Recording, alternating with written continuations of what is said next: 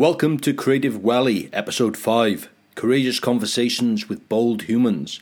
My name's DK, your host, and this podcast is brought to you in association with X Equals. Thank you, Alex, for hosting us again, and also produced by Jono. He's our video producer over at Empire Films. In this episode, we speak to Hiria Te Rangi and Guled Mire, and we discuss their backgrounds, their histories, their passion projects, everything from Maori to mental health to migrant and refugees to racism, racism in New Zealand. Please lend us your ears and enjoy episode 5 of Creative Welly. Have you got any kid joke? Come on. No, put it out. my- I, I feel like you've got some jokes. My jokes are for my nan, and they are not for public consumption. Grandparent jokes are not like they're R eighteen and very. oh my gosh, no, but we love them. She did look a bit cheeky, your nan, when you introduced her to TEDx, and it was just like, ah, she glint in her eye. Yes. You can see she was a troublemaker. Yeah, she used to call us. Um, she used to say that she was our enabler, Right. and so anytime we went out clubbing, she would, she would like ensure that we had ti uh, ways to get there and ways to get back, Mm-hmm. um, and that we had to tell her all the stories. oh, she wanted to know all the dirty stuff, Yeah, right? yeah, okay, yeah, yeah. all the details It's and like, things. oh god, no. That's I love that. That is. It's like, are you still in touch with your your uh, people back in Somalia? Like You your know, extended it's- family. It's I nowadays with technology, like it's like everyone is on social media now. So Mhm. yeah, my relatives find a way of finding me online on social media. But it's, it's a bit weirder because I always gotta like ask mum like, hey, so is this person like related to us or like what's the deal or like what's the connection? So yeah, yeah, yeah. It's like, yes, it's your cousin. yeah. Oh, okay, right. But I must admit, I think you know, it's being in this part of the world. It's quite harder for us to be, to stay in touch, and I wish sometimes that I was much more connected than Okay. than I am. Mm, mm, mm, Okay. Mm. Yeah, it's been it's hard for me on the other side of the planet Mm. with the time difference, but also like I've got a gran who's 97. Yeah. Wow. Uh, she, she's lovely. She's a beast in that regards. You know, 97. Like Uh, I had a, her brother, my great uncle, was like my granddad growing up because my granddad died when I was only about six or something. Yeah. So he became my de facto Yeah. grandpa, and he died when he was 99 a couple of years ago. Wow. And so I've got some good genes on that side of the Yeah. family. Yeah. Wow. I know. It's like, wow. I, there's no other word for it, but wow, you know. Put in, put in, in the innings, definitely they were. And Must Yeah. be scary times at the moment with everything that's happening over there, and you know. yeah, I, I, I always just, well, I've been talking to lots of people about this Yeah. the idea of carrying two completely different ideas in your brain at the moment, Yeah. which is so pleasing and, Yeah. and wonderful and comfortable being here in New Zealand Yeah. at the moment. Yeah. and how privileged it feels and lucky and all those warm energy that yes we're out and open we, I can hug you guys Yeah, and stuff yeah. brilliant and do this Yeah.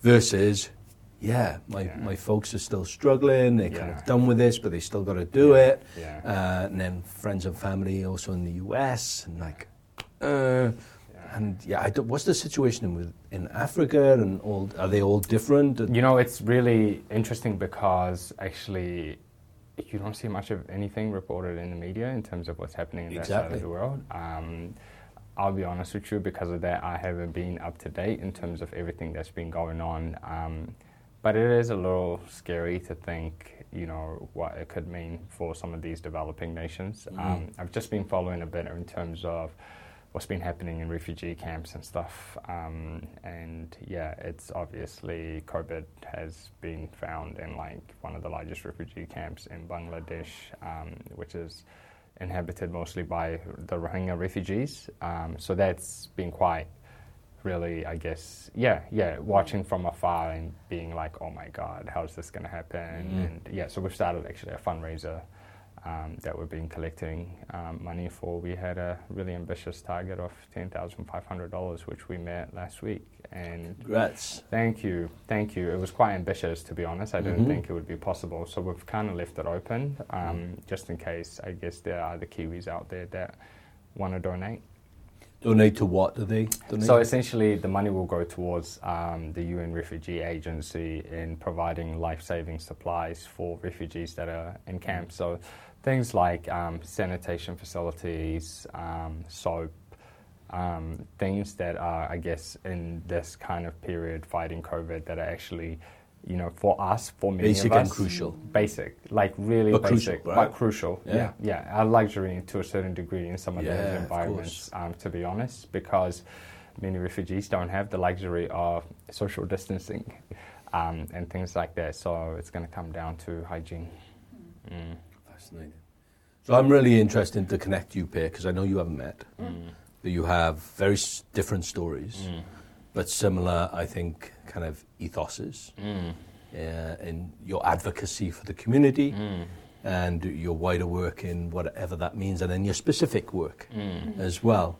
Both yours in the, um, the kind of health, healthy home space, and both yours in kind of the, the third culture mind space, Yes. the mental health Yes. for ethnic minorities. Um, so you're a Somalian refugee, came to New Zealand when you were six. Six years old. That's crazy to think. How old are you now, can I ask? Is that 29. Okay, right. Yeah, I'm getting old. Bless you. Bless him, he's such a child. We're in our 40s, we can say Yeah, that. yeah. That's not comforting me at all. guys. I know, that's a bit patting your head. I'm sorry, I was thinking. Um, where would would you call home? Oh, that's an interesting question. Mm. Um, you know, for me, New Zealand is very much home. Um, some days I don't feel like, I guess it feels like home, just because of, I guess, wider, um, you know, perceptions around, um, I guess, societal perceptions about us, and I guess having a sense of belonging is something that I've grappled with um, growing up, and not just me, but many other young kids of refugee and migrant backgrounds. So. I very much find New Zealand to be home. In fact, it's all I've ever known. Um, but at the same time, you know, there's a, there's an element in me that feels. Obviously, I identify as Somali, I identify as black, I identify as Muslim. Um, that can never be taken away from me. So, um, but for the most part, I would say home is here in Aotearoa. Mm. Mm. That's fascinating. Mm. Yeah. Because, like, I'm trying to think that at the moment, I'm always Welsh wherever I go. Yeah, And I feel more Welsh when I'm not in Wales yeah. than when I'm there. See, I've been back in 2008. I went back, and I didn't go back to Somalia. I went to Kenya, which is the closest place to home that I could go. And even then, with such a large influx of refugees that are currently still there, I still didn't feel even accepted as though being part of that environment because they s- saw a bit of me that was too westernized. So I'm too Western for back home, but not Kiwi enough for here, you know, which is where that third culture kids phrase kind of comes from. Mm. Um, it's you don't really belong anywhere. You're kind of in between the middle, essentially. Um, and they just would pick it up and they would just say things like, you know, even the way you walk is Western. We can tell. You do know. Um, in fact, there's a word in Swahili called Muzungu. This word means European. So I remember every time I go to the shop or the dairy or just wherever, this word will constantly be hurled around me. Um, and I picked up and I said, What is this word? I need to know because it's constantly referred to every time I Uh-huh. go somewhere. I feel like people are talking about me using this word. I find out it means European. And I was like, I'm not European. Like, I'm Ooh, as close. African as it gets, you know?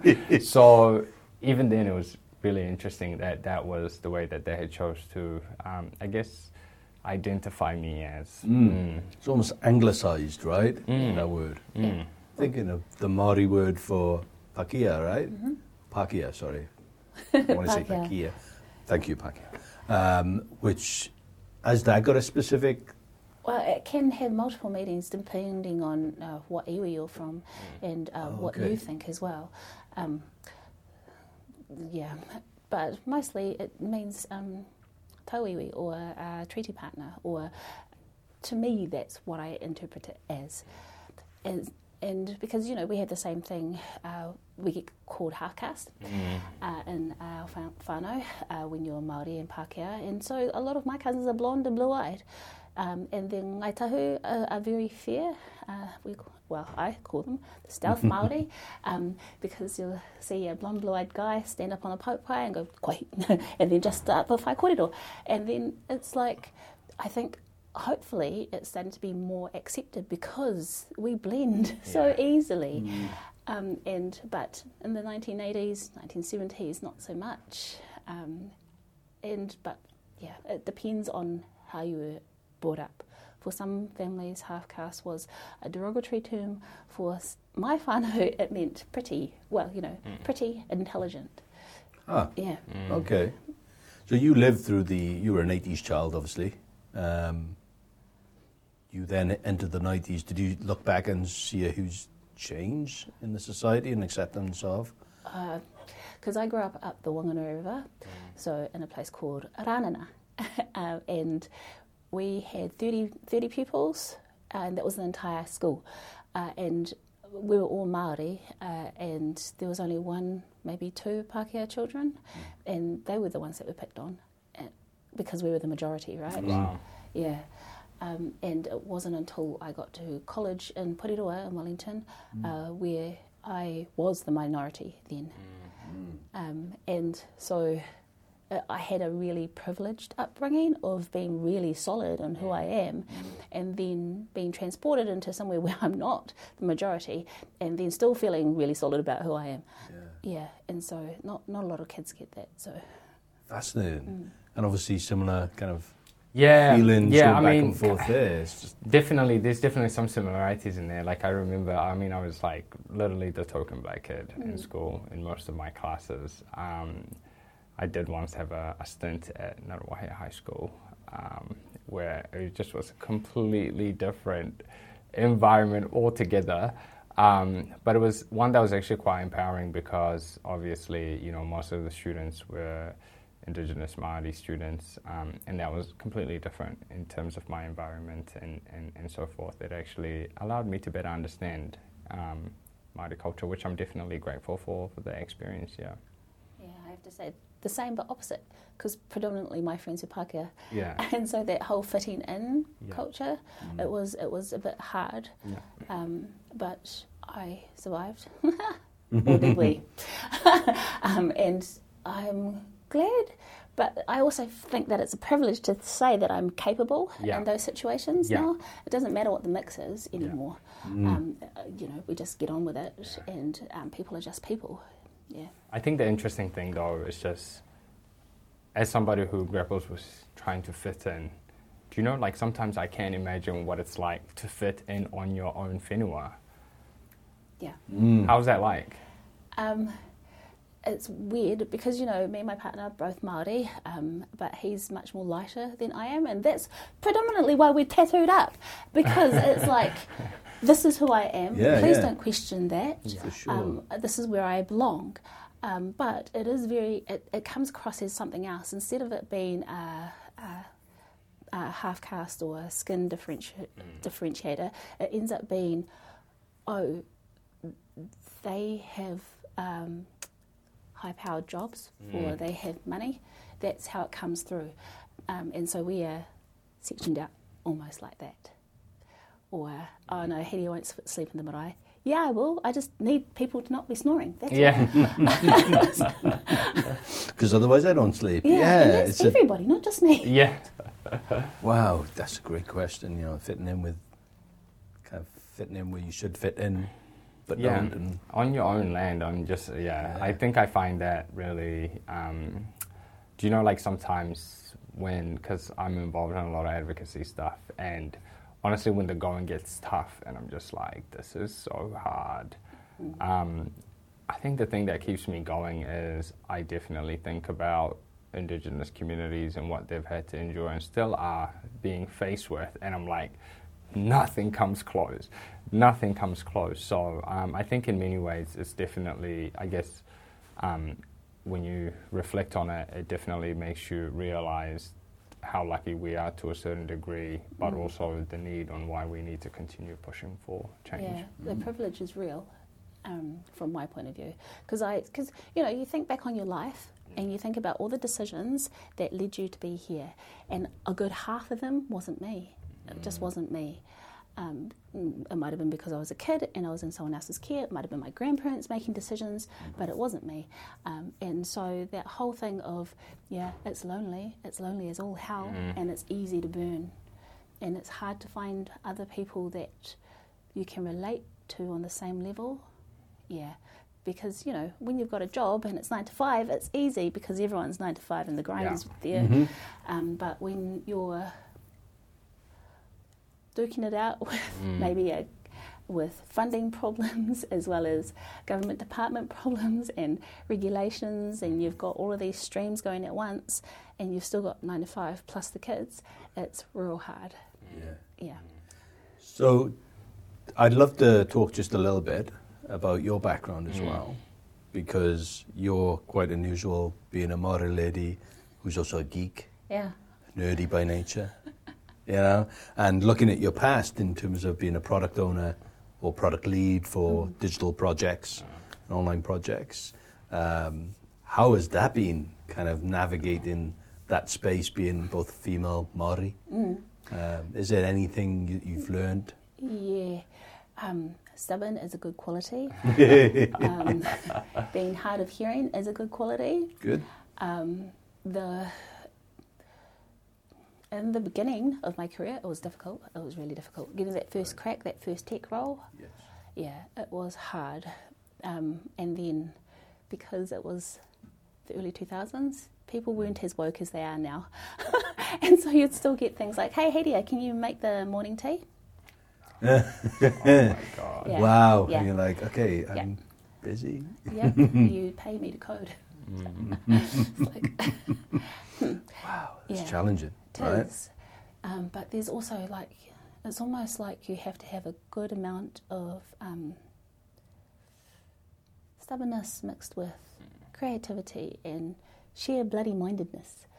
Um, because, you know, a lot of Māori that are in like jobs like this that are heavy pressure are doing it for their whānau or their waira whānau. Um, whether that's for money or just to give someone a role model, it's not just for you to pay the bills, if you know what I mean. And so you, you have to dig in and you have to keep going regardless of what anyone else says. Yeah. That's lovely. And now you're spending your time uh, with the Whare Hoara. Hauora. Hoara, sorry, Ho. please forgive me. Hoara. Where are you at with that story? Do you know about this story? Because it's wonderful and It's but incredible. tragic and beautiful and so reaching and needed Yeah. as well uh, at the moment, you know. And uh, so, tell us a little bit about it, so everybody's got a background, but also then where you are with your story. Yeah. Love to know. Um, so we, um, way back three years ago, uh, we created a sensor that would measure temperature and humidity inside of a room. I compare that with the, uh, the World Health Organization recommendations for healthy homes, tell you if your home is going to make you sick effectively, uh, then give you next steps to fix it. So the problem that we found was that um, everybody knows that their house is cold and damp, but they don't know how bad and they don't know how much it's affecting their health. And because New Zealand has some of the largest rates of asthma, uh, eczema, and pneumonia uh, in, the, in the world, um, and the sheer amount of deaths, it's like 700,000 uh, from respiratory illness a year. Um, it's like, yeah. Um, Crazy. Crazy numbers. Um, and the sheer amount that we spend on um, respiratory programs in health, um, medicines, and all of that, we could actually fix it. Wow.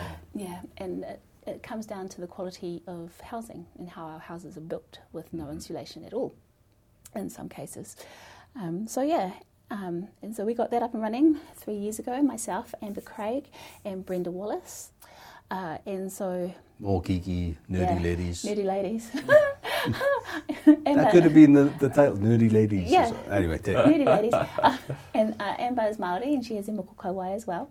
Um, and so we're quite, we're weird in the tech hemisphere. um, and so uh, we got quite far quite quickly because we built by hand in the beginning, but then we were given funding by uh, Te Puni Kokiri uh, to go to manufacturing to make it faster. Um, and then it was too expensive, so I went to China and got it done faster there. Lucky for me, I'm clever with a wee bit of anxiety and got more than one uh, manufacturer because over COVID, because of um, because the sensors are also used in other types of product, products, and electronics right now are under heavy demand because of respiratory uh, respirators. Of course. Yeah, so one of our manufacturers actually stopped talking to us because we think they pivoted. Um, and so that meant that that entire chain just disappeared. Yeah, and so I replaced it with the second one um, because you know they are uh, our new supplier is commercially is a commercial product rather than a home product, uh, which is why we didn't go with it first. But and it's more expensive, but they are not going anywhere. and so yeah, So you're selling it now? uh, we It's out in the market? uh, we've um, we're in manufacturing now. Exciting. Yeah, and so we should get it in the next couple of months, and then we've got to push it out. I know, right? Not Well, so. it's going to revolutionise your hope, not just educational side, but you think about the health impact, Mm-hmm. which I know is majority of where this story started from with you, with your grandmother's death. Yeah, it's one of the reasons why I changed our the way that we target customers or target families, um, because you know anyone can buy if you've got enough money. Anyone can buy a kit like this. You can literally get it off Amazon.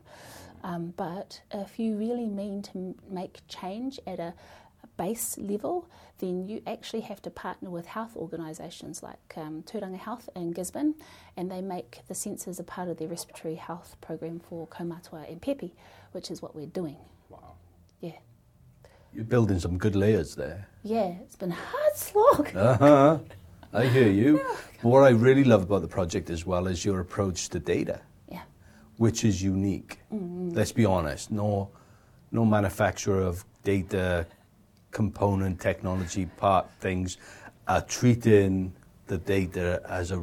They're all treated data as a as a as a resource to spin off and make some more money on. Yeah. But tell us how you approach that data side of things because Yeah. it's just like ah, of course.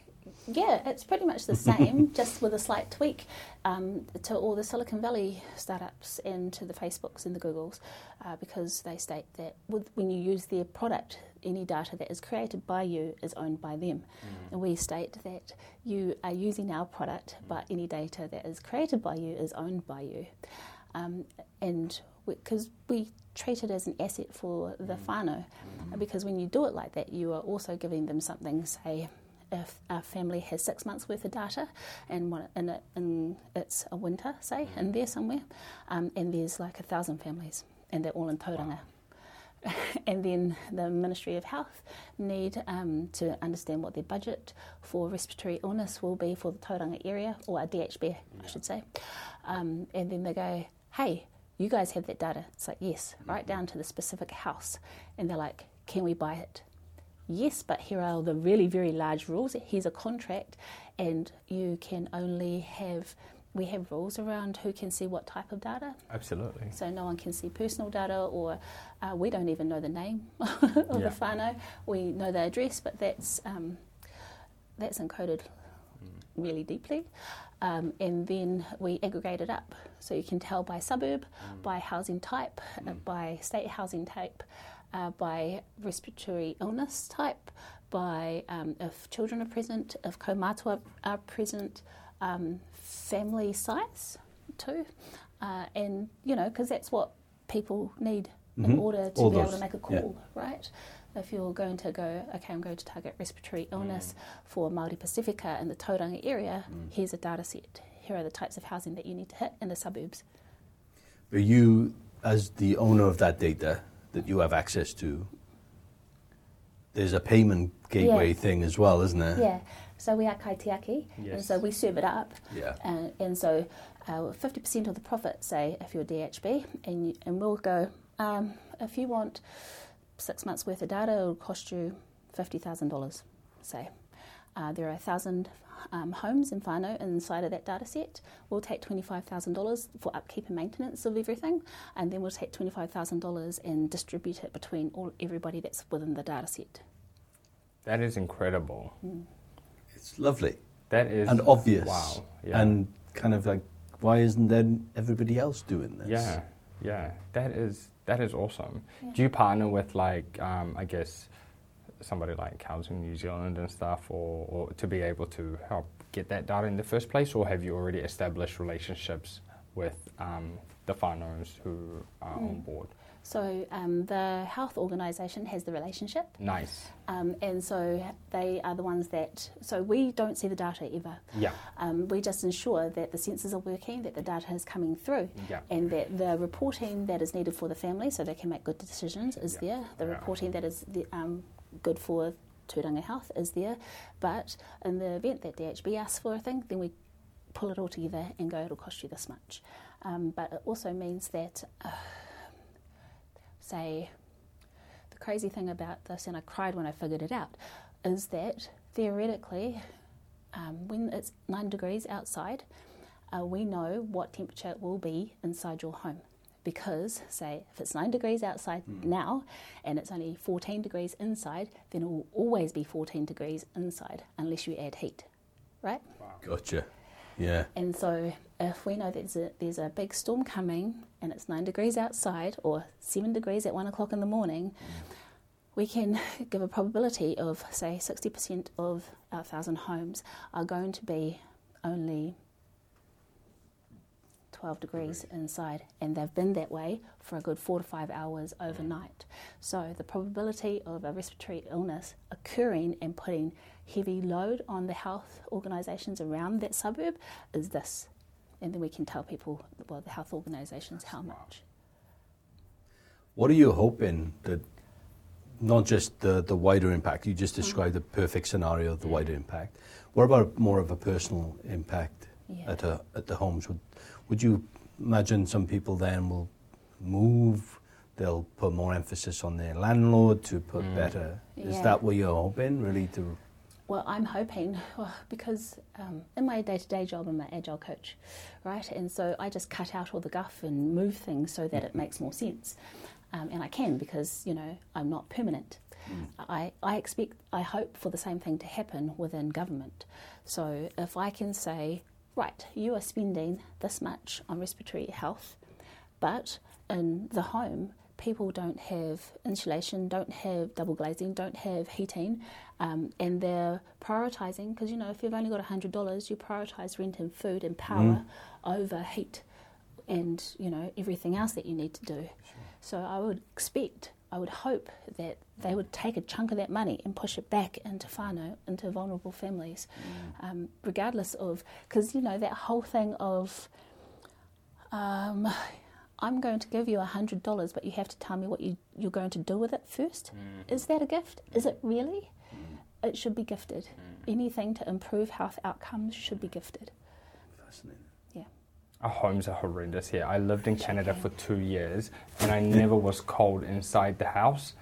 And I just, honestly, it just made me feel really, really grateful that, you know, and then I just looked back and I just was like, man, how are we still freezing in our own homes in New Zealand, you know? Yeah. It's crazy. Whole thing of watching the rugby with a beanie and Yes. a blanket or in a jersey, and you can f- see your breath. Yeah. It's like no, that's around seven degrees when you can do that. By the way. And that's dangerous. Yeah. It's just full stop dangerous for our Mm. health. Yeah. And then the condensation and Yeah. then the mold, and it's just a knock on effect, isn't yeah. it? Yep. And you know there are um, overnight, especially in homes with no insulation, what can happen is that the moisture will coalesce in, in the air and form drops and just rain in your room. You won't feel it as rain; it'll probably be more of a mist, um, but you'll wake up and touch your bed, bedspread and it will be wet or damp. Wow. And that's where mold can get into the furnishings then, right? The because curtains, the some people everything. can't see the mold but can smell it and it might be somewhere else. And Yeah, and um, we went out to the community quite a bit, and so they were in state housing mostly, but um, they taught them each other this thing where they'd get a um, a, a dish, put some soap in the dish, uh, you know, a block of soap, um, put it on their bed's um, nightstand, and then wake up in the morning and touch it. If it was wet, then the the coalition the moisture had um, dropped onto the bedspread, and that's why it was wet. wow. Yeah. So this was like a little trick that Trick you could that do in your taught each house other. Yeah, to monitor that level. yeah, yeah. It's that kind of But that doesn't stop it. No. That's the problem, right? That only doesn't. indicates the problem rather than stops Yeah. the problem. it's because some because you know a lot of if whānau uh, sleep with the kids in the bed, and sometimes they don't know if the kid wet the bed or not, and so you know this was a little trick for them to figure out what's what. Okay. Hmm. That's fascinating. It like got me say. thinking. Eh, like I could, I feel like if I had known that trick, I definitely would have done it at an old house that I used to live at. So when I first moved to Wellington, um, I guess the housing crisis is still here, but like you know, it was really bad back then. I mean, it still probably is bad, but like. I found myself where I was potentially about to go homeless, right? Because I mm. couldn't find a rental property. And on top of that, like I'm black, like you know, I'm a young male. Like there's multiple elements within my identities that do not help my circumstances mm. at that point. And a lot of people think, "Oh, is this real?" It's real.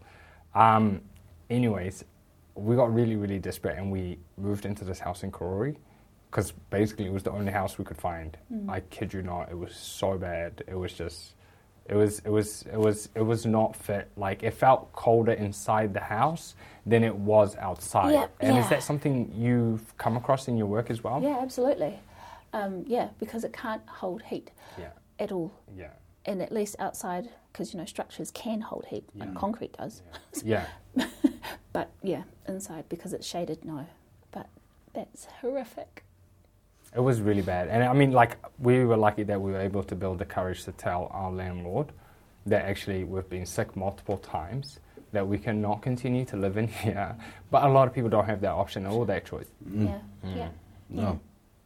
So what's the um, what's the timeline for Uh, the should, rollout? Yeah, we should be out within the next two months, if not sooner. Yeah, depending on when they land. Of course. That's exciting. Yeah. Yeah. So this is s- end of the start of the journey Yes. because it doesn't end there, right? No. This is just right now we're rolling out, and three years has taken you to get that product to market. Yeah. It would have been, to be honest, it would have been, if I had had my tech nerd hat on, it would have been easy, easy as pie. Um, but because you have to dig underneath what the sys- systemic problems are in order to answer them, yeah, it took us a whole heap longer. Sure. Mm. Are you still supplying the kits in terms of so they can see what's in it? Oh, DIY. Um, we aren't, but to be honest, it wouldn't be that hard to spin that back up because we literally got it off um, AliExpress for the bunts. Yeah. Yeah, and so it just made it, yeah it just made sense, and it was time as well. How much time do we have to put t- together kits? Because it took me a good what two weeks to do. I think it was 50, 40 kits. Right. Yeah. So just for backstory, they used to arrive in parts, hmm. but it was only like four screws you had to Mm. Yeah. to make them back. But the idea was that you could see what it's made of. Oh, yeah, So I there's see. nothing in there that you like. Not a hmm, bomb. what's this little bit Yeah. do? And that's where the Yeah. data's Yeah. being sent. Hmm. And I love that transparency approach of it comes deconstructed so you can Yeah. see.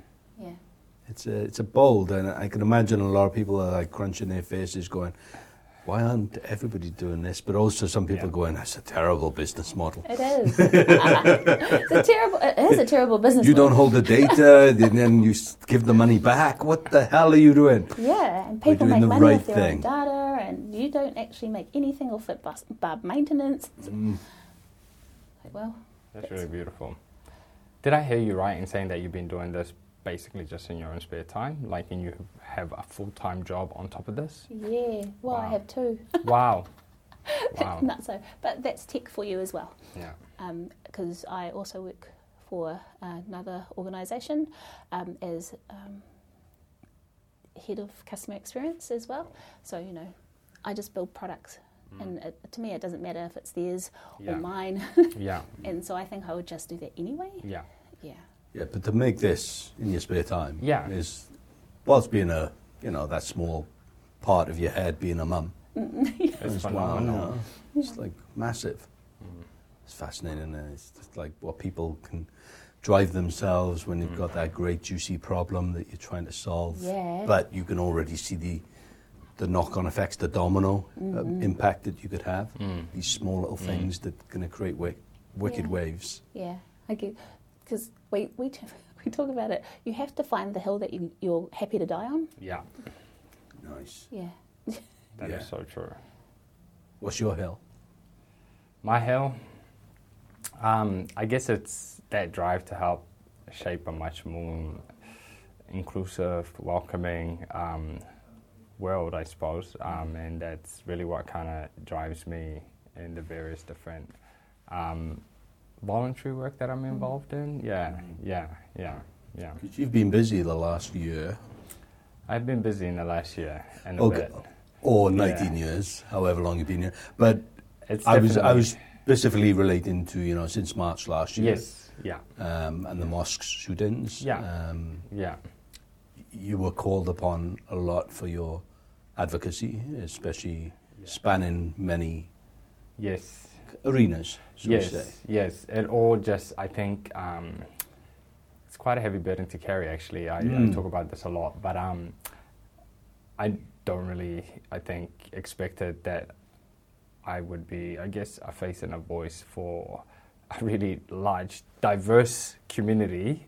Okay, I think who has multiple perspectives um, to be expected to carry, I guess, the weight of being the voice and face of that community. So I found myself in that position. And I found myself in that position in the most odd way ever following a national tragedy. Um, I remember just on the day, so rewind two days before um, the event, because I do a lot of, I guess, community stuff, and I was at the Auckland Arts Festival. I was speaking on a panel which was um, alongside Golriz Ghahraman. Um, it's been a while now. I'm trying to figure out who else was on it myself. Uh, it was chaired by John Campbell, and it was another person. And I remember very vividly the conversation that I had on that panel, and I talked about just the sense of, I guess, how we're growing up, feeling really unsafe.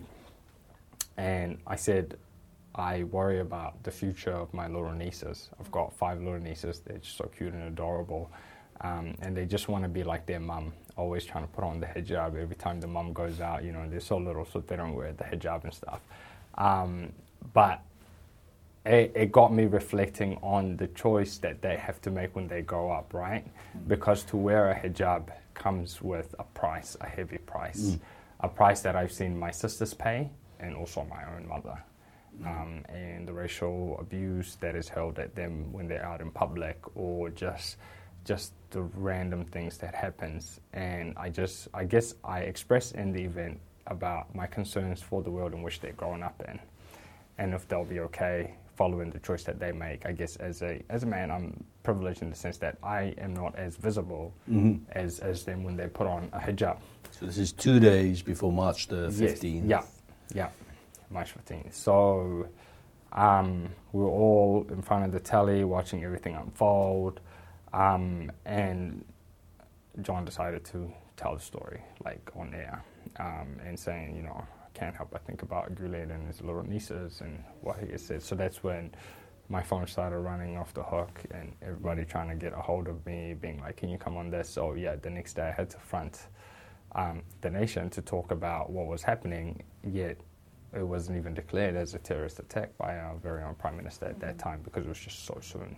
Of course. yeah. Um, so it was it was quite scary. It was quite daunting. Lots of sleepless nights. You know, that whole week was just it was it was it was really tiring, and it was just it was just so exhausting.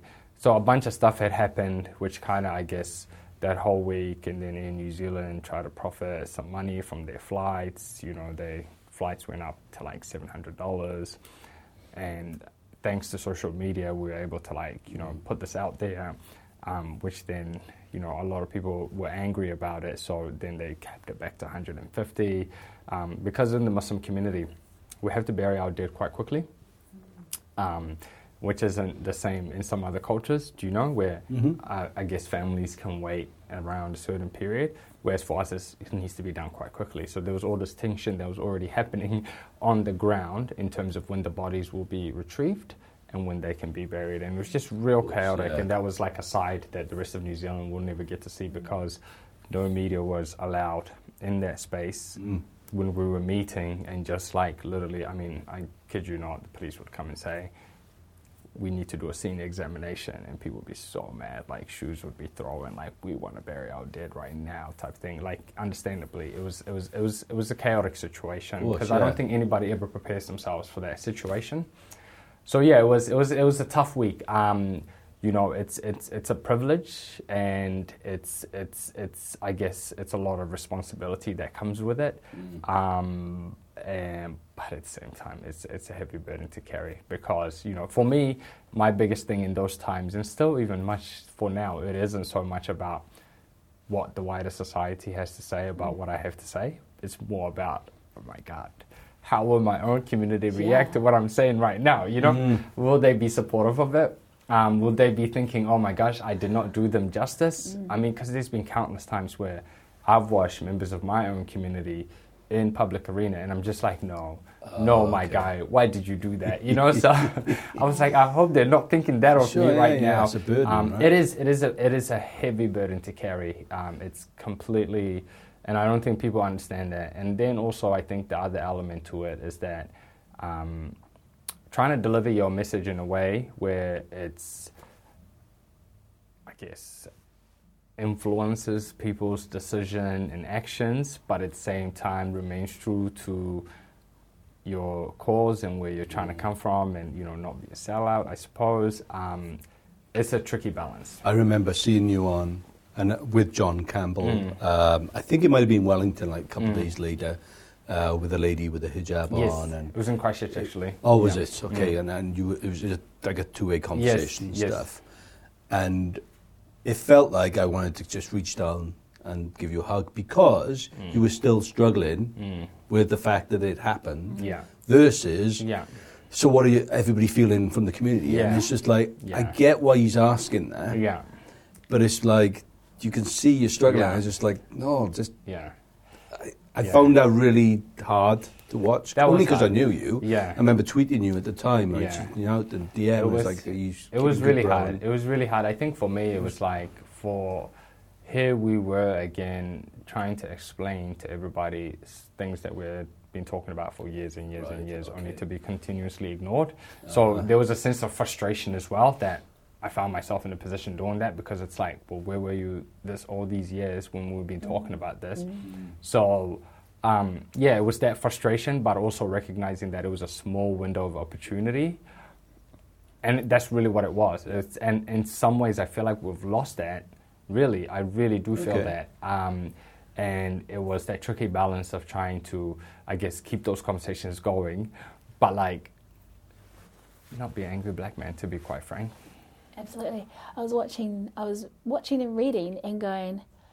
I was swearing because uh, because we have the same Yeah. very clear protocols about death. Yes. And you know when someone is holding you off from your loved ones, mm. and it's more about a process. And we and I totally understand the reason for that process, but there is a reason for our process too. Mm. And mm. it felt like the waiting was severely off.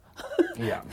And then, because uh, when, well, for me, I um, I dislike speaking in the pu- in the public arena when it looks like the question is, as all Maori, Mm. what do you have to say? yeah, I was like as Hiria, Yeah. yeah, Who happens to be Maori yeah, um, and can speak from my experience, but not for every. Carl. That's hard to take on, and that's what I recognised when you were doing what you were doing. Yeah. Even though I celebrated it and mm. thought it was mm. bloody mm. crucial. Yeah.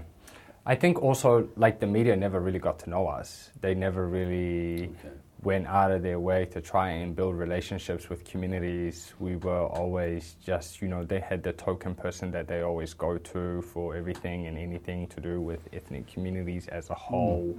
Um, you know, yet Muslims were quite on the back burner, especially if you're black or have any other minority identity mixed with that. When we talk about diversity, really that conversation just stops at Asian.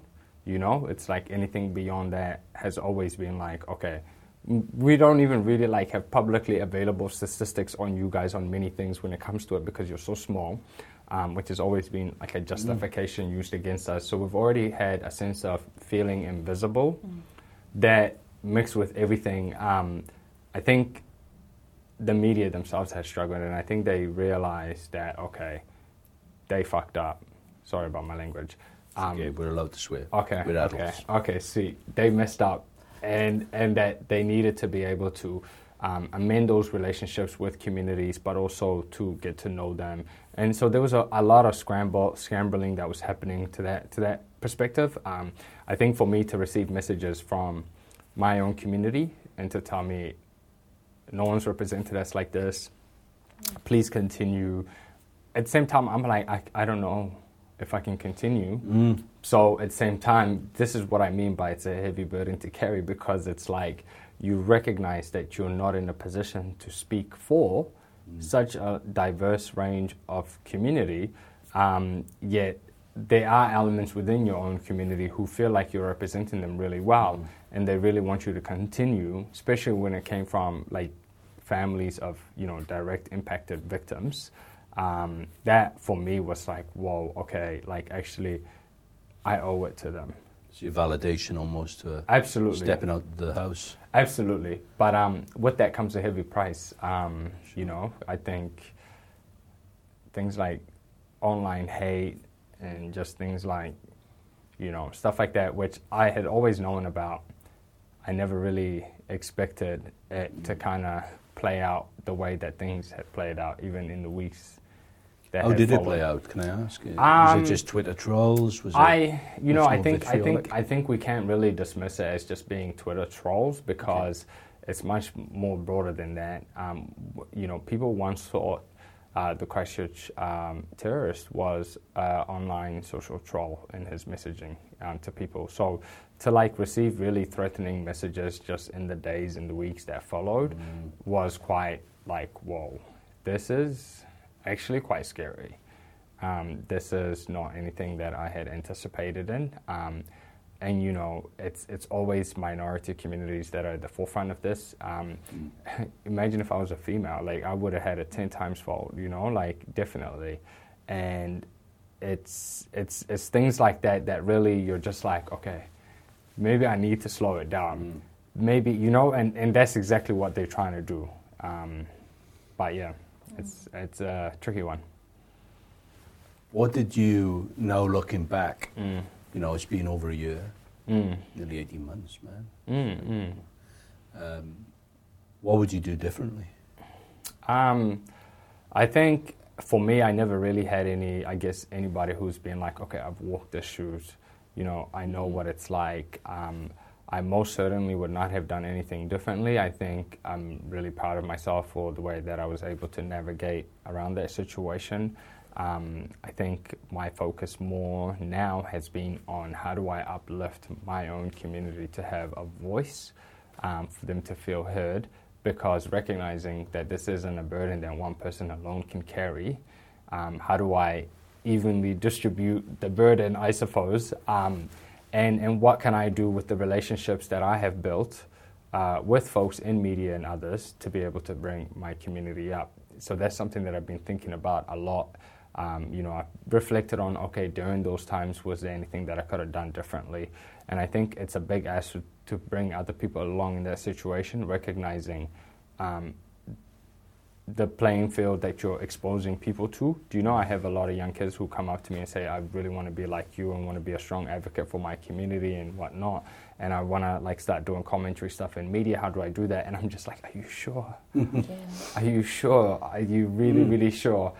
At the same time, I want to support them to do what they want to do, but at the same time, recognizing, I guess, giving them a bit of an awareness of the territory that it comes with, because it's really exhausting, it's tiring. This is things that I do outside of my own time from work.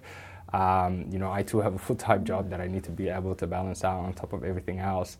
Um, so, which is why actually the Third Culture Mind series came about as well as a result of that, um, and giving a voice to other young people in my community for them to have their stories heard um, and told as well has been a big focus. So I never really anticipated in doing anything like that, but a sole motivator for doing the series was around that. Okay. So that came out of directly your experience there. Absolutely, it came out as a directly as a result of my experience and the relationships that I have built along the way, and recognizing that this is something that I need to use to benefit my community. I saw on the Third Culture Minds website you're doing facilitated kind of sessions, Yeah. workshops. Yeah, Stuff. What would I experience if I attended them? Or is it for me? it's it's it's it's it's for young people of refugee and migrant background. Um, Not for me, but yeah, okay. Yeah, it's for them, and I think Well, you know for us, the organization in itself was obviously established to help, you know, unlock the full potential of uh, young people of um, ethnic background, so third culture kids, which is a group you know we refer to as you know the, I guess the children of former refugees and migrants themselves. Um, who are still grappling with a sense of identity, finding a place to belong, all of that, because we know that those are issues that further compounds the mental health and well-being outcomes for this generation. Right. Um, so it does have a mental health and well, strong mental health and well-being outcome, our sort of focus, but the way that we try to frame that is, is in the broader sense, well-being in the broader sense, because there is a cultural stigma when it comes to things like talking about mental health. Mm-hmm. Um, so for those that actually come to that workshop, we break down that barrier, that cultural barrier. We provide a safe space for us to be able to talk about these issues, for people to discuss their feelings and really difficult things in terms of how they're processing stuff. Mm-hmm. Um, this is something that we had been doing prior to March 15th, but obviously recognizing the heightened, you know, period that something needed to be done specifically in relation to Muslim youth because we were all impacted. We were all impacted. You know, the community is so small that we know somebody that knows somebody that knows somebody. So we were all impacted in one way or another. Um, and we were impacted in different ways, but ultimately it was taking a toll on our own mental health and well being. Mm. So we needed some space to be able to talk about it, to come up with, I guess, how we were all feeling, how we were all processing, where support was needed. Um, we then try to use that information to try and feed into service delivery organizations who are grappling with, I guess, how to start, where to begin, um, all of that stuff, and, and then for them to try and helpfully use that information as a way of tailoring their services uh, for rangatahi that we work with um, and recognizing their unique needs. So um, those workshops provide a safe environment for people to be able to discuss these things. Wow. Yeah, yeah. But also, we it depends on the audience. We do have workshops that we run for service providers themselves, so that they can also understand. It's almost kind of like we don't want to call it you know cultural engagement training or whatever, but in a way, it's it's it's framed upon um, from that lens. Yeah.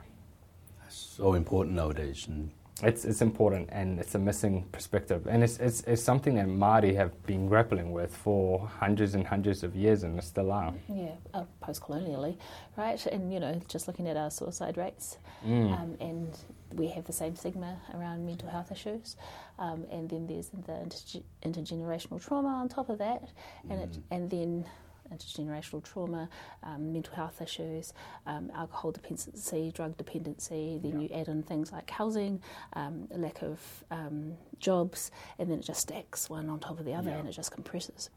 Yeah. yeah. The prison population, right? And yeah, it's just like it does seem so weighted against, doesn't it? Absolutely. And, and it's confusing for the token white guy in the room to, to discuss that mm. um, because I don't get it. Mm. You know, but maybe that's a good thing that I don't get it because then mm. I can have these types of conversations. But equally, it's like that cultural education. Mm. I remember being in school, obviously being brought up in Wales, mm. and being taught Welsh history, for example you know, and some of the mythos around it, you know, and some of the Welsh specific stories, which you would never yeah. find out mm. unless you're in a Welsh little school about uh, Bedd, Gelert, which was this dog that saved uh, the prince's child from the wolf and stuff like that. Mm. All kind of, you know, mythology that kind of lets you understand moral and ethical uh, yeah. ideas. And then when I was went to university and I was speaking to some of my new friends who were from England, and talking to them about kind of so where you from and all that mm. stuff and having a sense of their identity. They never got taught any kind of of their stories. It was just a british idea right? Although british is english. But my point is that where you're from does kind of seep into your culture if you're educated enough around kind of the stories are being shared to you. Yeah and and we had Jace, who I know you know. Some of you might not know Jace, Jay, uh, a friend of ours who mm. spoke at TEDx Wellington last year, yeah. and he does mindfulness with yeah. young kids. He teaches yoga, about mental health and breathing and stuff, but he weaves it in with all the stories for Māori yeah. and stuff, and, and it makes it come alive, right? Uh, so he's educating as well and sharing his education. And there's something in there, right, about being culturally literate, Oh yeah. not just from your culture, but other cultures, and how they're kind of Yeah. working their way through the world and just being accepted. And even though we're very, very different, Mm. we're all the bloody same, right? All trying to find out Yeah. kind of where we're from and Yeah. work better with each other in the world. Because I, I think the um, what I felt was missing when um, the shootings went down, or any type of event that, that's centered around someone else's culture or religion, is the lack of context. Um, and so there is so much assumption that it happens on the internet, right? The conspiracy theories run rife, and people just pop off saying whatever the heck they like, um, which is really weird considering that the internet is also the font of all knowledge and you can just check. Yeah. Yeah, you can just do that. Oh, I'm wrong. Oh, yes, okay. Delete that Yeah, tweet yeah, yeah. Yeah, before I press send. Yeah. You're right. And so um, that whole, I think that the joy of learning about others' cultures comes from the joy of learning about your own. Mm. And if you are denied your own, Well then um, the blinkers go on and you don't look at anyone else's either. Well put. That was beautiful. Yeah. That was really well put. I think also, you know, you were just talking about things like education in schools and whatnot. I, you know, I, an area of work that I've been closely associated with, I guess, or been involved in is um, helping to bridge that gap between um, tangata whenua and newly resettled communities um, or just recent migrants and stuff. And one of the things that people keep pointing back to is the treaty. And and it's the way it's funny eh, because it's like you know even in my own communities there's a lot of misconceptions about Te Tiriti and what it means and how it relates to them um, their conception of it is that oh this is a thing between Pākehā and Māori so it's like not relevant for me and again I feel like which is so frustrating to hear but it goes back to the way that it's taught in schools right because if it's framed as okay um, I don't even know who was it back then that had signed the treaty on behalf of the crown. You know, but for me, the way I look at it is that it's obviously a it's it's a partnership between uh, tangata whenua and the settlers. We are an extension of the settlers, even though it was signed by I don't know some white guy back then. It doesn't matter. I'm still a settler. I'm not tangata whenua. So I see it as being very relevant to me and my relationship with Māori on this whenua. And when people I are explaining that way, and they're like, oh, that's an interesting way to put it. And they're like, okay, so how do you explain biculturalism? Because hmm. that, in a sense, isn't doesn't feel like I'm in it. It's between two cultures, and it's like, well, you conceptualize it in this very same way that I just explained it. You know that biculturalism is it's a partnership between, you know, I guess two cultures. And I said, in a way, you can look at it as an extension to multiculturalism, um, but it's not taught that way. No, it's not. It's, it's almost ridiculous because it would solve quite a few problems. Yes. I think. like quite a few problems. Right. Um, um, you know, uh, because I was I was just talking with my friends about um, how we as Maori, because we have enough problems between each other, if you know what I mean, when it comes to um, uh, because there is the concept of urban Maori. Um, so urban Maori are, uh, come from their grandparents moving from their iwi into the cities, and then the disconnection of those f- families back to their hapu and iwi. And so, because I, I term myself as urban Maori, because there is no there is no connection back to my iwi for me, except that I know that I am from there, and I know that I'm I'm of them. Um, but at the same time, um, it's hard to justify yourself, if you know what I mean, because I don't speak the reo. I wear moko kauae though, and um, so I end up in a lot of discussions where you are asked, "Are you sure you should have that?" I, I'm Maori. I'm wahine Maori. This is mine by right. And so, just the teaching of basic things like that would, um, I think, give um, rangatahi um, a platform, a tūrangawaewae on which to start from mm, at mm. least, and to say it is okay that you don't speak your reo, it is okay you don't know all the protocols, it is okay that you only maybe call your great grandmother every other birthday, but you should make the journey back home so that you are more connected. Mm. But those kind of conversations aren't really happening from a community point of view, mm-hmm. uh, although there are much, much more uh, Maori that are looking for where they come from and trying to find all their pūrākau and all of their waiata and all of their stories. Um, but it's a really hard, long, like Journey. slog. Yeah. yeah, yeah. And it, So y- what you're describing is even on the Maori kind of idea of Maori, there's a scale yeah. of Maori-ness, in a sense. Almost. um, but yeah, how, how entrenched? Because there is um, Te Ahi How Maori are you? Yeah, and those are the people that stay in, in back home and they keep the home fires burning and they are always there on every board meeting, for every tangi, for every wedding, they are there. And then there are the, the city dwellers um, that don't have so much connection except for when a tangi happens. Um, and I honestly think that, because back in the day we used to send money back to our people at home mm. because they were the ones keeping the home fires burning and that's what created course, that yeah. connection. Mm. And it might not have been money, it might have just been a lot of mm. apples or beef or a sheep, but it was that um, understanding and validating of their role at home and our role here. And so when that stopped, I think that connection was cut. Yeah. It's interesting point that you talked about in terms of how Māori you are, and I understand that's something that historically has been used against Māori as well, including in the census. Yeah. You want to tell us about that?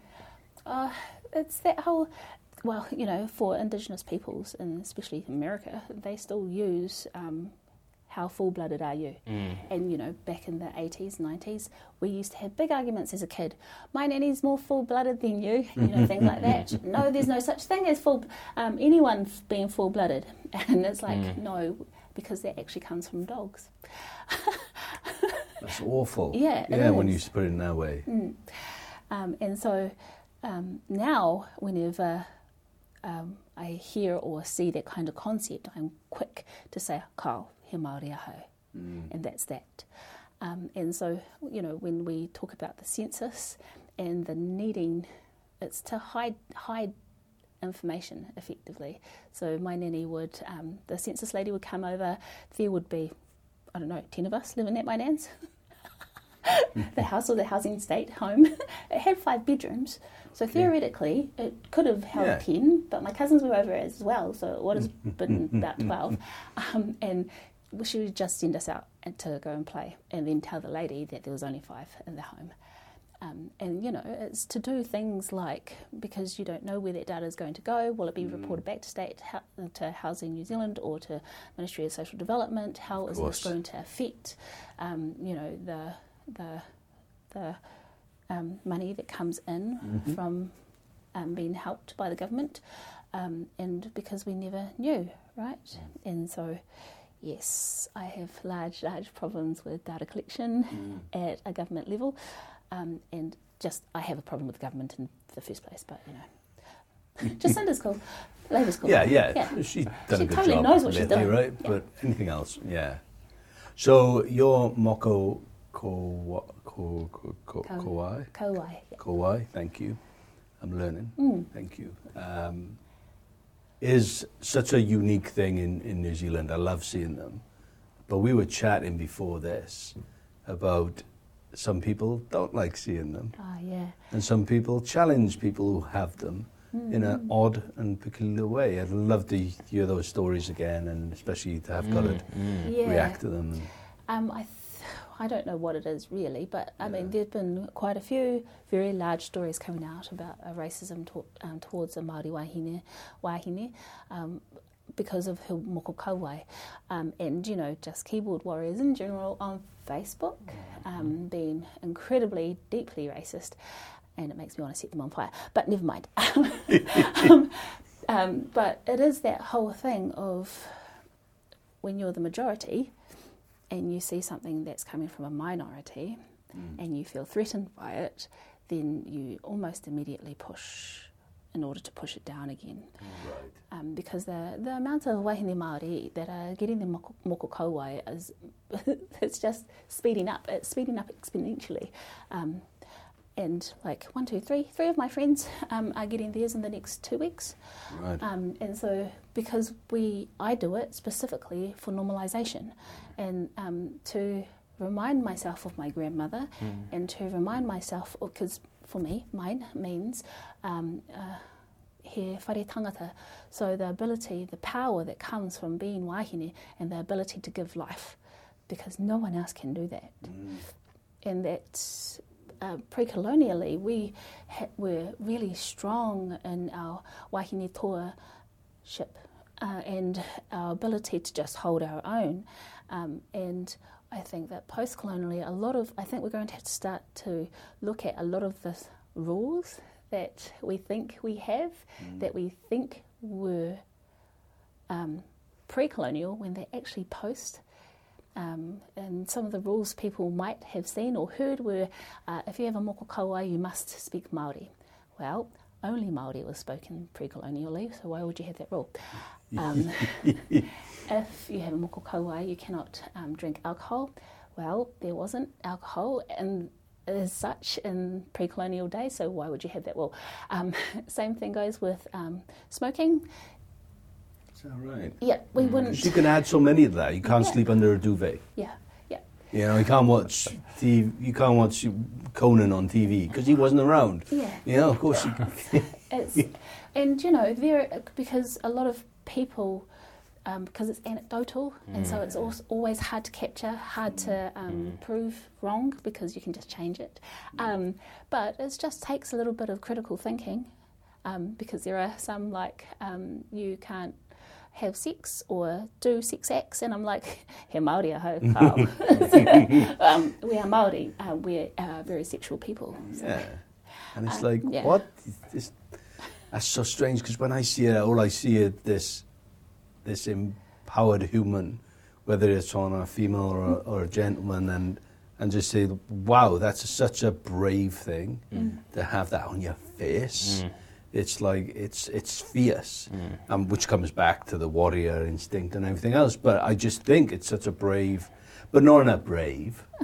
I just mean it's like hacker brave. Mm. You know, it's like mm. yeah, this is me, and and take me as I am, and, and that's cool. And I'm so bemused when you were sharing these stories about, you know, Yeah. um, groups of ladies getting together now Yeah, to both for moko papa. yeah to to educate each other or, or kind of to get some in- so- understanding. It's so that you have a community of wahine, um, because it is a div- divisive thing, and even your own family might not be um, up for you to have it. Um, and so they collect people, uh, w- women together, and they take you through what it means to have a moko kauae, um, uh, what your um, what the protocol or the tikanga is, as well as how to deal with the public and how to um, face into someone that might be racist to you, or um, because you know we face racism on a daily basis. Um, and so, from my point of view, I um, and it's because I'm in Wellington, it's predominantly Wellington and Auckland, and I'm quite an um, scary looking when I want to be. I've never had a problem. Um, Yeah. But that's my privilege, do you know what I mean? If I, however, was maybe down in the South Island, mm. I think I would have a lot more trouble. Um, mm. And so, yeah, I am still, I'm used to wearing my moko kauae now, but I am still vigilant, Yeah. if that's the word. Yeah, yeah. Thank you mm. for sharing that. Because it's just fascinating, right? It is. It really is. things. It really is. And I think there's some similarities there in terms of, I guess, making yourself so visible um, and standing out in communities and stuff like that. That I feel like you are also having to grapple with, and others in your own community. Um, yeah, that was beautiful. Thank you for sharing. It's kind of that echoes of the stories you were sharing about Mm. it wearing hijab for Yeah. your nieces, right? Yeah, yeah, Signifying Yeah. such a visual way. Yeah, I think also the thing that I just listening to that, um, you know, I guess, and everybody's going through their own, uh, I guess, journey and ways of processing it. For me, I would definitely say I'm on a journey to reclaim my identity. Uh, growing up, I wasn't really proud of my own heritage and you know my background. Um, because of what you see or hear in the TV, it's not really good, right? Especially about refugees or just about Africans. It's just it's usually negative. It's either World Vision, dollar a day. It's you know all of these horrible things. So I tried so hard growing up to suppress my refugee background. When people ask me where you're from, I'd literally say a country that had nothing to do with refugees, but like you know had black people, just so that I could you know pass All off right. for it. Yes, Wow. yes, yeah. That's the extent that I went towards, um, I guess, trying Created to a new story for yourself. every time there was a different story, a different story of where I was from, because of that, you know. And I think I reached a stage where I would say probably when I was about 16, 17, that I just was like, you know what, I'm done with that. Like mm. I'm proud of my heritage, I'm proud of where I come from, recognizing that, and ever since then, I've been on this path to like reclaim my identity, and I still very much am. And I know that that is a story and an experience that many other third culture kids go up through here that are growing up in New Zealand. Um, and I just wondered with your moko kauae, was that a similar experience that you had gone through in your journey? Kind of. Okay. Um, only in that, um, you know, stubborn as. Yeah. Uh, and um, being raised by my grandmother, it was just always a normality for Mm. me. Um, and so I, even all of my other uh, cousins, and when we started having babies, um, the uh, it was just the little things like holding. My nanny would hold my nieces or nephews or my kids, and they would just trace her moko kauae, and that whole thing of if I want that for my family, then someone has to do it, and it might as well be me. So yeah, and uh, and because we have lost so much, and because I, the least that I could do was hold on to this one thing, and I thought that uh, I am um, stubborn enough to do it, but I'm also uh, resilient enough. Yeah, I think. Um, and which is why I also find it really. Um, it was beautiful because I heard your pepeha um, on the um, Inspiring Stories video, and I love that people, because sometimes it can be misconstrued as a box tick thing that you do just because you're speaking, um, but the ability to say, "Well, I'm this. I'm giving you." Where I hark from, where, who my ancestors were, so that you can have the full knowledge of me, and so that when we meet together, um, we have a true understanding of each other instead of like a g'day mate. Mm, Yeah. Absolutely. You know, it's I found that as a journey, eh? Like creating your pepeha, I was like, oh my god, I was like, I went through. That was the first time that I had done it. I've normalized it now, so I always say my pepeha in you know instances where it's appropriate to do so. Um, and I remember when I did that, I was like, I really want to do this, but at the same time, I don't want to be part of, I guess, things that I complain about or part of the problem on things that I'm trying to speak up about, right? So I was like, and you asked me at the beginning, where's home? And I said to you, Aotearoa is very much home. And I couldn't do this in a way where, at the same time, you know, I would definitely, I'm, I wouldn't say, um, I, I'm at the baby steps of my, my reo journey, you know, and it's something that I hope to improve on um, gradually over the years. Um, so I, I wasn't in a position, you know, a couple of days before I was supposed to give this talk, to succinctly summarize all of this stuff being like, okay, but like, yeah, you know, this is where my family hails from, mm. but like, you know, Waikato River is like the place I didn't, and I was just like, I can't, I cannot say it in a way where, you know, so I just was like, actually, this could be a journey for me to rediscover my own mm. heritage. Mm. And it really very much was. So I was like Googling the closest river to us, you know, where I guess I was born, and I found it and stuff like that. And, you know, in Somalia, it's a very flat country. So I remember going to my mom being like, Mom, what is our mountain? And she's like, What? And I'm like, You know, our mountain? Yeah. I'm like, I need to know this. Like, can you tell me what our mountain is? And she's like, You know, Somalia is a flat country. We ain't got no mountains where we're from, okay? She's like, The closest mountain is probably in like a region that is like, I don't know, 700 kilometers like away, right? Which is still part of the country, but it's so far away. And I was like, well, that is our closest mountain, so what is it? and she's like, I don't even know what the name is. so here I was Googling closest mountain to Mogadishu. I found a closer one that wasn't even that far away. Okay. So I was like, I rang up my mom and I said, Mom, so our mountain is Burhat Dabalabi. And she was like, What?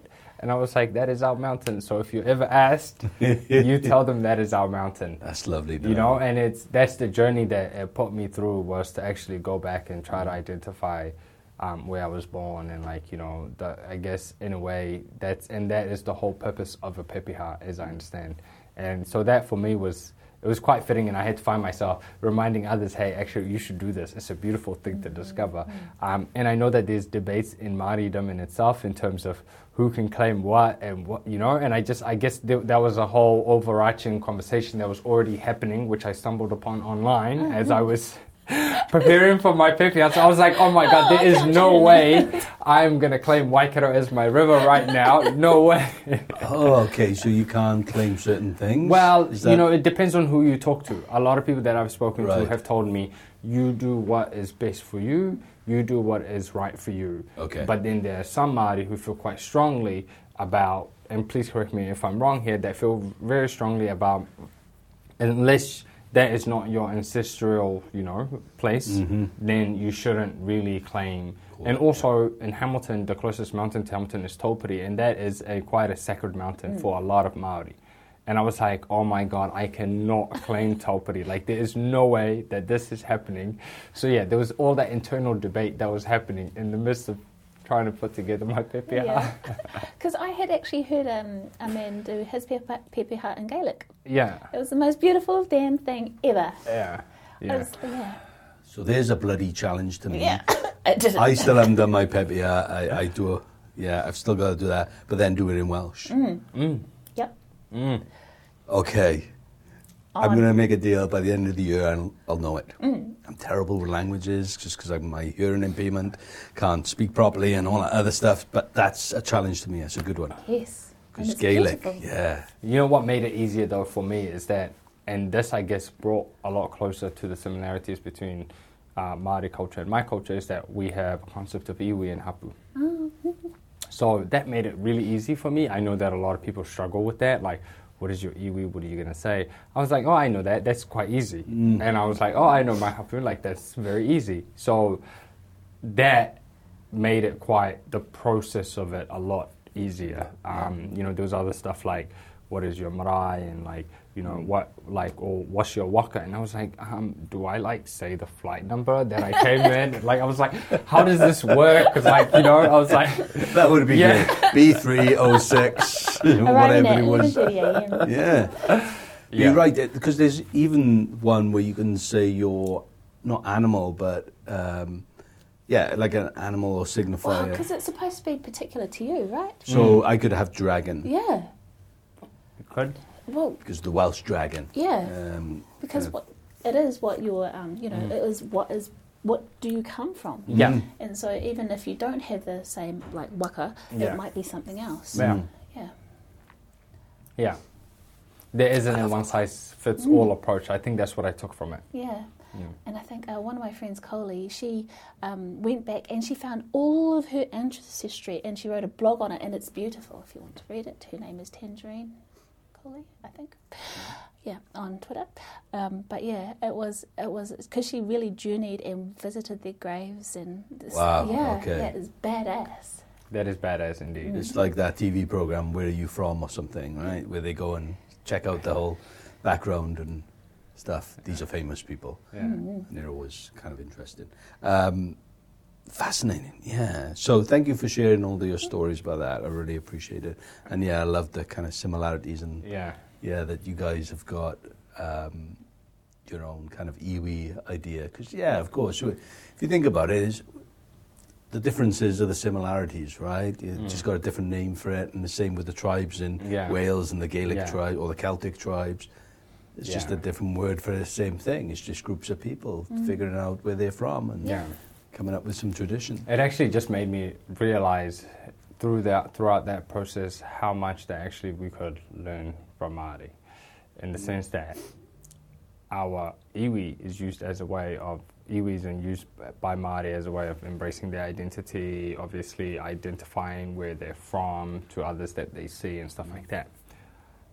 We've been using iwi as a way of killing each other for 20 something years. I understand that Māori have had gone through similar experience back, but somehow they've managed to overcome that in a way where now it's used in a beautiful way. And that's the purpose that iwi is supposed to be used in my culture as well. But except when things like colonization and stuff happens and the whole divide and conquer thing, um, it's obviously being used in a negative way. So sometimes I'm really hesitant to use that part of my pepeha when I'm speaking to audiences where there's a large Somali mm-hmm. presence or mm-hmm. something. Mm-hmm. Because of that, right? Yeah, because it could we be haven't divisive rather yeah, than we still haven't come across those underlying tensions, those tribal tensions. yeah. to do with the civil war. and- yeah, and I guess I don't want people to think that I'm a tribalist and that I'm like, yeah, this is my tribe, this Yeah. is what I'm ripping, do you know? And it was like, so I'll skip that bit Yeah. And I'll say other parts of my pepeha. It's really complex, but yeah. Yeah, because uh, we do have. So when someone gets up to do their whakore or their pepeha or their or mihi, um, you, you'll be like, you'll see people go, oh yeah. because they can trace that where that person fits Yeah. and they know the iwi and they, there's usually been a war or someone stole someone's wife Yeah. or something. Yeah. Uh, ask Amber. If it happens for Amber all the time. Okay. And so and people start to guffaw in the audience once they mention something. That they Well, yeah, or they'll be like, yes, I know that our uh, iwi don't get along right now, but um, for this event we can. yeah. But it's a playful kind jibe, of. is it? Or is there still an underlying There is an underlying. sense of Yeah, vitriol? yeah, and because it's hundreds, hundreds of years. I- Yeah. I'm thinking about something similar in terms of like uh, our greatest enemy in Wales are the English, right? And there's the classic line because we're such a rugby nation is that in Wales we only support two teams, and that's Wales and anybody playing against England. Yes. Probably got a similar one with Australia and New Zealand here, right? Okay. But it is so significant that it is the old enemy. That's Yeah. what they're called when they come to visit and play us and things.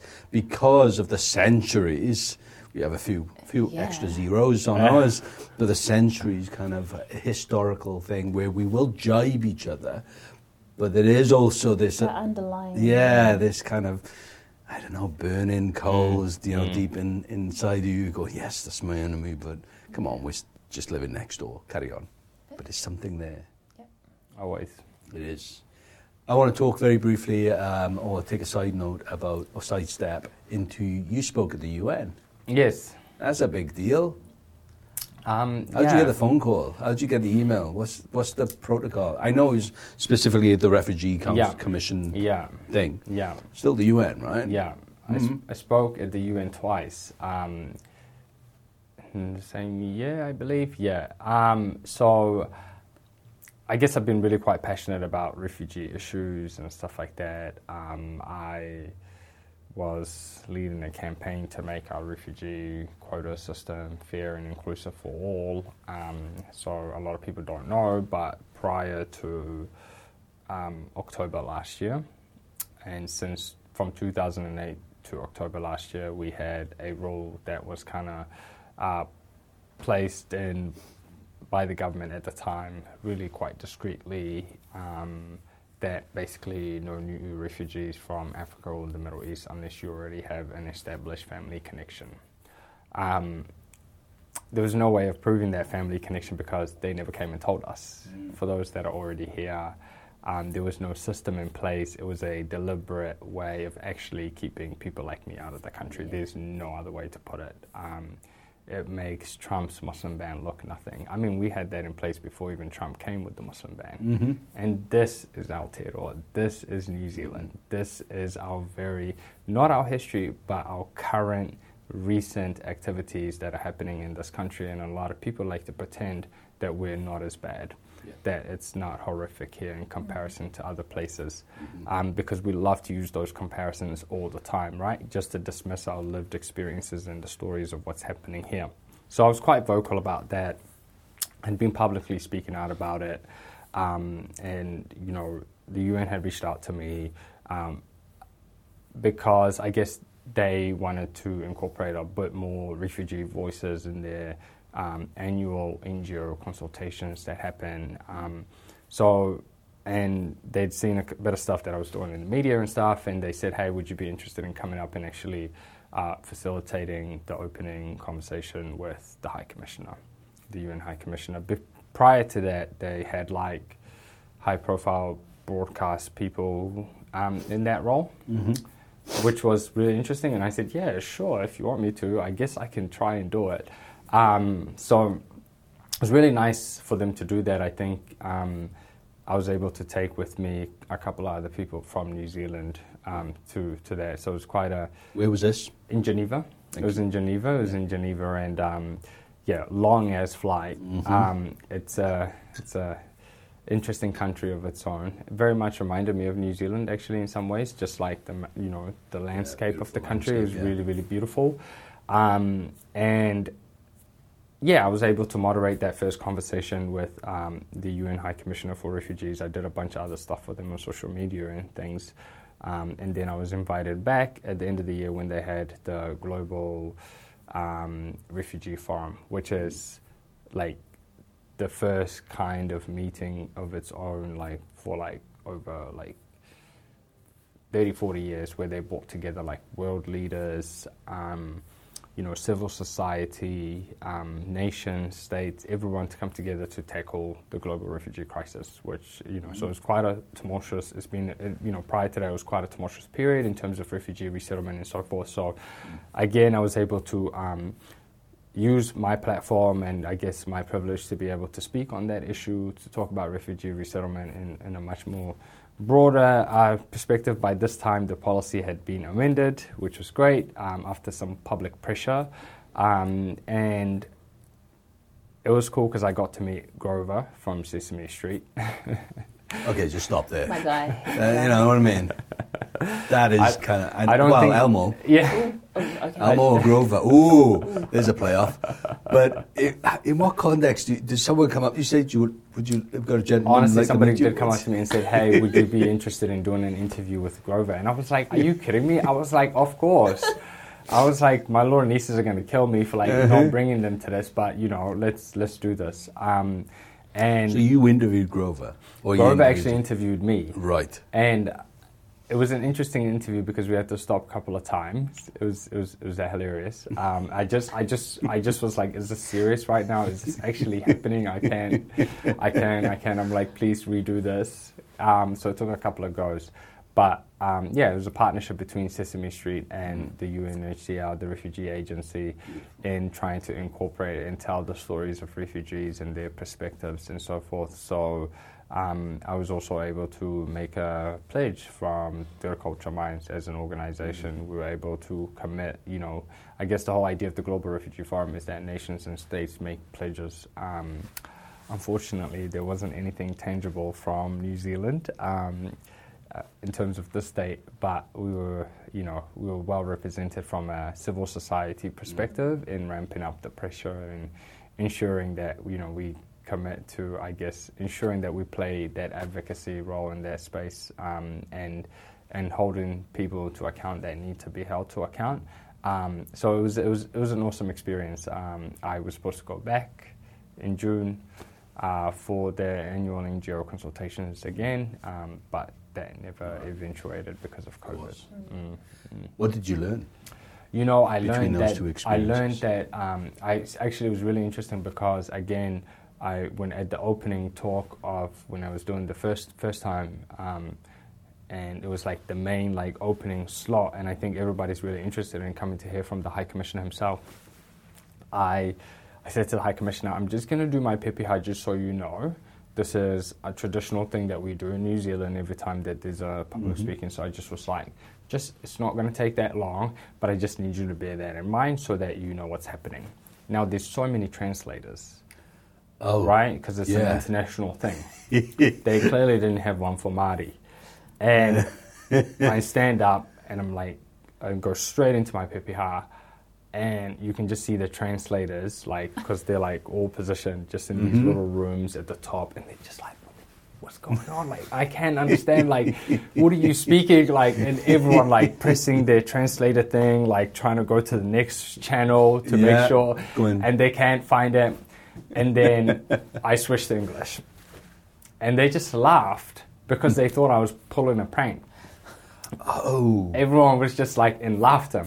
And I was like, and then I explained what I had done Gotcha. and why it's important and how I shared with them my Tūrangawaewae and so forth and why we do this in New Zealand. Um, and I think for me, what I took away was um, a lot of people had come up to me afterwards and said, you know, I'm from Canada or I'm from, you know, Australia and like, what to me that showed me was that we should be doing a lot more in terms of trying to understand and learn more about our indigenous community. Mm-hmm. Um, and actually, a couple of people said, you know, you've inspired me to go back and, and learn, try to learn the language where I can, or try to speak it in, in situations where it's appropriate to do so, um, or just understand what my role is as a refugee. Um, for me, that was a really interesting takeout. Was that actually we've got a long way to go in terms of building relationships between indigenous communities and, and people that have been forcibly um, displaced from their own countries. You know, um, and partly it comes down to again things like history and education.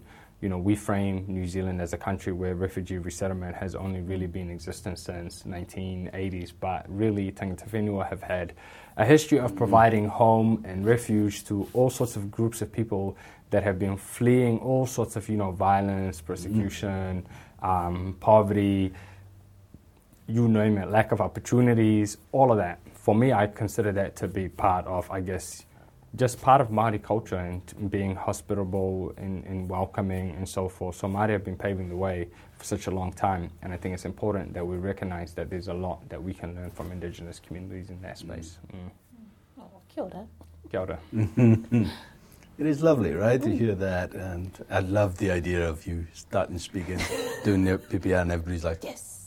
Yeah, exactly. That's disruptive in a good way, right? I, I said to the UN, I said, next time maybe it would be nice if we can have a Māori interpreter. Yeah, so. just to, to help along Yeah. things. Yeah, I'm, I'm kind of um, again harping back a little bit to, to my little story Mm. here, being from Wales. What people don't realise in Wales is that we have a real solid base to keep both the culture and the language alive. Mm. Uh, if you ever visited Wales, I don't know if you have. I haven't. Have you? Oh, okay. You would both dig it for a couple of reasons. Uh, but one being that every signpost is in both English and Welsh. Yeah. I love that. So we have something called the Welsh Language Act, which basically means, to sum it up, everything produced for public consumption needs to be bilingual, Wow. both in English and Welsh. It does waste a lot of paper, I always think, because you get lots of leaflets and then you've got to turn it over for the Welsh, right? And or extend it out, right? However, I think it's so important that when you're just wandering around, the Welsh is very visible. And, uh, you know, it's obviously sometimes overtakes the English as well in a nice way, you know, when you say off to Ca- Ca- Caerdydd, which is Cardiff, for Welsh for Cardiff, you know, stuff like that, you know, which is real fun. Or you can have fun with it when people are visiting. You can drive around and say, try to say those words. Yeah. Because Welsh is one of those odd ones where a double L means achla Oh sound. my gosh. You know, and, and depending on where the Y is, Yeah. it could be an I or an E and all those weird things. Um, but my favourite is when you're driving down the road and you see the sign for services. Yeah. Simple word, services. Pull in for a cup of tea or... Yeah. But underneath, remember, we got the Welsh word, services, English, gwasanaethau, Oh which my is the, gosh. the Welsh for services, so which is mega long. Yeah. You know, serves, so, yeah, I do think someone's making a lot of money about Yeah. si- signs in Wales. But again, I think it's really lovely that we have that embedded in our culture in Mm. Wales. So we don't lose our sense of place, self, Yeah. history, and all that other things. Um, so please go to Wales. I think you'd dig it just for that that. And the castles. Yeah. There's castles everywhere. Well, I grew up within 10 mile radius, there Yeah. were three castles. Yeah, within 10 mile radius where I grew up. That's cool. It's a bit overkill, right? It's been like, everybody's got a castle close, Oh my haven't they? I- I, wonder in your pepeha you could do castle, closest Yeah, castle. Total. I'm sure you could, eh? I totally would if I was you. man. Yeah, uh, well, no, Castell Coch, which means the Welsh castle. Um, that would be, yeah, I wonder That's I. cool. Yeah. I love that. I can't wait to see you incorporate that into your pepeha. But you know, Only you will know. Yeah, only I will know because I will hold you to account on that one, DK. I'm gonna look out for it. But you know, language is everything, right? Like I remember growing up, um, our mother would not allow us to speak English at the home, Just we to weren't keep allowed. that, to make sure that. but we never Somali understood why she was doing that. Right. You know, she said, in my home, you can either speak three languages, you can have a choice. You know, so Your there's Somali, French. no Somali, No. Swahili, and Arabic. Yeah. Because I know some African countries are yeah, still very yeah, French, Yes, right? very French. Yeah, So yeah. forgive me like for that. So Congo, and Swahili, yeah, Swahili, Somali. uh, Somali, and Arabic. She said, "I don't care which of those languages that you choose to speak, but inside this house, Yeah. you are not speaking English." Does she still hold you to that when you go home? Um, you know, I think I, we can see why she chose to do that because now my little nieces don't speak Somali, but they understand it. Okay. Okay, Yeah. so you talk to them in Somali, it. but they'll respond back to you in English. And they have a hard time communicating with my mother. and I can see that playing out. And I'm just like, oh, okay, this is why. It makes Yeah. sense. Tūpato, uh, Mm. be careful. Um, We lost ours within what generation? Mm, Yeah, that's the Two thing, isn't it? generations. Yeah. mm. Yeah, because my gran was brought up speaking Welsh. Um, my dad wasn't, and I wasn't. Yeah. Yeah, and just like here, we have Welsh speaking schools in Wales Mm. and English speaking schools in Wales. Interesting. They speak, they teach, sorry, the same curricula. Mm. It's just one will teach it in Welsh, one. And then I have friends now who are Welsh speakers Mm. because they went to Welsh speaking schools, and other friends who I went to school with who speak more English, and we struggle with our Welsh. Mm. Yeah. Totally, yeah. So it's a shame that that's not built in a little bit more. I agree. Yeah. Mm. Definitely. We are well, in my whānau because all every all of my cousins from my generation can't speak Māori, though we went to Kohanga Reo because my grandmother ran it. Um, uh, but what we the rangatahi that are coming through now are just so badass. It's mind-boggling. Yeah. Uh, one of my uh, cousins, but he's 20 years younger than me. Yeah, mm, more than that. Yeah, that Yeah. can work. Yeah. Yeah, um, he is so so deep and so capable that like he makes the rest of us quite teary. and you know he's the one that we go to when we need advice, Okay. or because he does all of our tāmoko and he did my moko kauae as well. Wow. Um, and you know because he's only 22, 23. Wow. Um, and it's like that's a bit much to have an entire whānau plus all your cousins Yeah. um, coming to you for. Um, Suppose, yeah. Yeah, but my aunt made it. Uh, she moved from Wellington to Otaki in order to do that, and so yeah, So do you feel hopeful then for a rebirth of some kind yeah, of absolutely. cultural centre and, and, and kind of sensitivity towards that? Well, yeah, because I think that going forward we're going to have more reo speakers, Mm. uh, more fluent younger reo speakers, Uh-huh. and of course, um, because the seasons shop and change, um, our older, more racist For sure, yeah. elders will start to let, start to go, Uh-huh. and then our youngers will come through, Mm. and so yeah. Something you mentioned earlier on, which I never understood before coming here, the idea of biculturalism. Mm. Because where I was from, multiculturalism was the, the name that we definitely understood. Coming here, bicultural, I found that quite divisive when I first heard it to my ear. Mm. However, very quickly I understood, yeah, it's the indigenous population just everybody else. Yes. And it's not a divisive thing, it's Yeah. just a descriptive thing Yeah. to understand where we all are Yeah. at. Yeah. And, and I found that much easier to mm. digest than multiculturalism, man, where it's still we're figuring out the rules. Yeah. Yeah. So yeah, it's. I think I, I'm even though you know I'm kind of came here, an mm. expat, whatever you mm. want to call me, maybe an immigrant, but I don't think that's a good Yeah. way to describe me. Just an expat. It's just like, yeah, this is a a rich Yeah. nation full of its own stories Yeah. that people are rediscovering. It Yeah. feels like, and I've only been here Yeah. nine years. Yeah. But in that nine years, I see Yeah. uh, an appetite Yeah. for both understanding and celebrating. Absolutely. Yeah. We still have a long way to go in helping change that narrative because, you know, not everybody looks at it that way, including many from my own communities. And I think Okay. that that in itself is, is really goes back to the way in which we frame things and the way in which things are thought and um, how we're educated about it. Um, yeah, yeah. For many, biculturalism is, you know, our bicultural context um, seems a bit exclusive and, and, and not relevant to them. Um, so those are barriers that we're still trying to break down. Mm. I agree. This has been delightful. I've been so happy that I brought you pair together. Thank I you. think you'll kind of continue, hopefully, conversations in for the sure. future Totally. For sure. and, and things uh, that you can maybe build upon. But I want to thank you for your time, Thank you. giving up your your stories as well, which are more precious than your time. I think so. Thank you. Thank you. Appreciate it, DK. Yeah, this has been brilliant. That was Creative Welly. Thank you, Hiria. Thank you, Guled. Thank you also to Alex over at X Equals for hosting us, and Jono again from Empire Films who produced the video podcast. This has been Creative Welly, courageous conversations with bold humans.